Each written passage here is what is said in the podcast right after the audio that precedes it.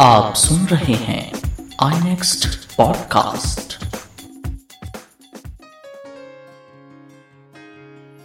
नमस्कार आई next podcast की ये खास पेशकश है शहर के किस्से, और मैं हूँ दीपक। आई नेक्स्ट पॉडकास्ट की इस खास पेशकश में धनंजय चोपड़ा जी आपको सुना रहे हैं इलाहाबाद शहर के कुछ पुराने किस्से। मुझे याद है कि जब हम धर्मवीर भारती से कभी मिलने गए तो बाहर जो गार्ड बैठा रहता था उनके दफ्तर के, वो रोक देता था। हम सब बहुत छोटे थे, अपने पिता के साथ गए थे। लेकिन जब मेरे पिता ने भीतर ये पर्ची भिजवाई कि हम इलाहाबाद से आए हैं, भारती बाहर तक आ गए। और फिर तो शुरू हो गया। ये, ये किस शहर का किस्सा है? जब आप उनसे कहा किस शहर में? मुंबई। मुंबई में धर्मयुग के संपादक थे। और चूँकि उन्होंने अपना सूरज का सातवां घोड़ा उसमें हमारे एक ताऊ थे त्रिलोकीनाथ चोपड़ा उनको समर्पित भी किया है उन्होंने।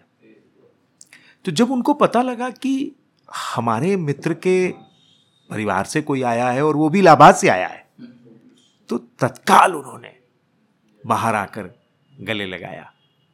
इलाहाबाद के प्रति, और फिर वो अय्यापुर की बातें, वो अतरसुईया की बातें, आज भी अतरसुईया के पहले पार के पीछे वो मकान साबूत बचा हुआ है जिसमें धर्मवीर भारती ने अपना जीवन बिताया है। उनका ननिहाल हुआ करता था और शायद वहीं पर उनका जन्म हुआ।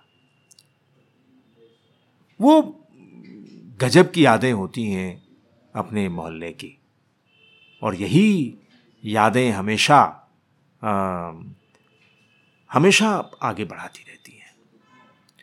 और मुझे याद है कि आ, जब मैं हरिप्रसाद चौरसिया जी से इंटरव्यू करने के लिए मिला और जब मैं साक्षात्कार कर रहा था और अचानक मैंने उनसे एक सवाल पूछा जो लोकनाथ से जुड़ा हुआ था तो उन्होंने कहा कस में वहीं के हो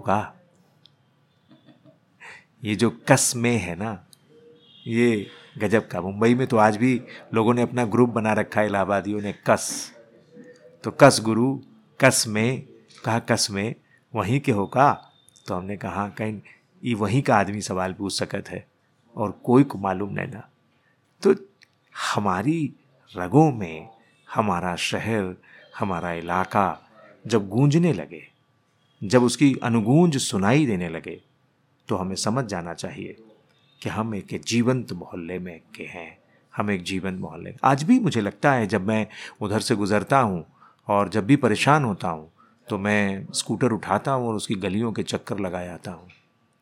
और का गुरु, का हाल है? सब ठीक है ना?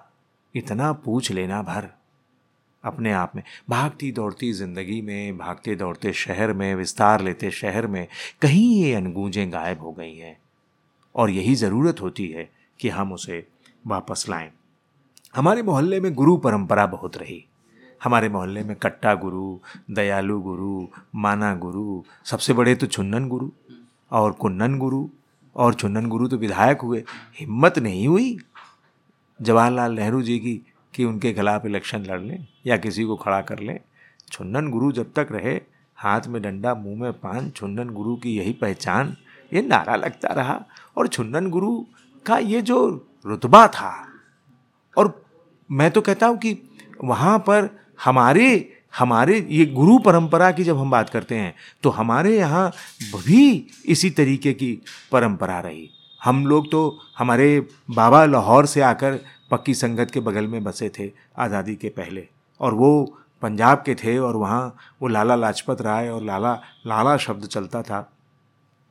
लेकिन यहाँ आकर गुरु परंपरा में जब वो रहने लगे हम लोग तो हमारा मोहल्ला तो बिल्कुल सती चौरा से लगा हुआ। जहाँ पर इलाहाबाद के पंडे जो प्रसिद्ध हैं, उनका मोहल इलाका होता था। और उन इलाके में बहुत सारे गुरु हमें मिल जाते थे। और गुरु हैं तो गुरुवाई भी दिखाते थे।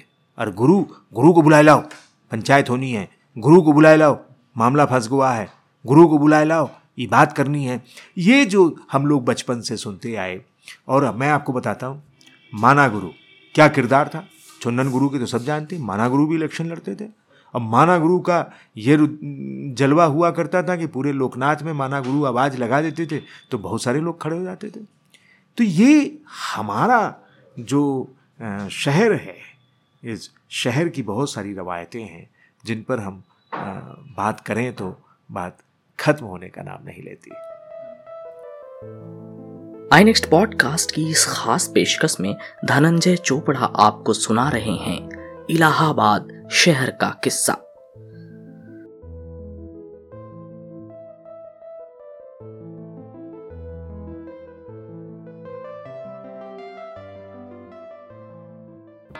आप सुन रहे हैं आई नेक्स्ट पॉडकास्ट।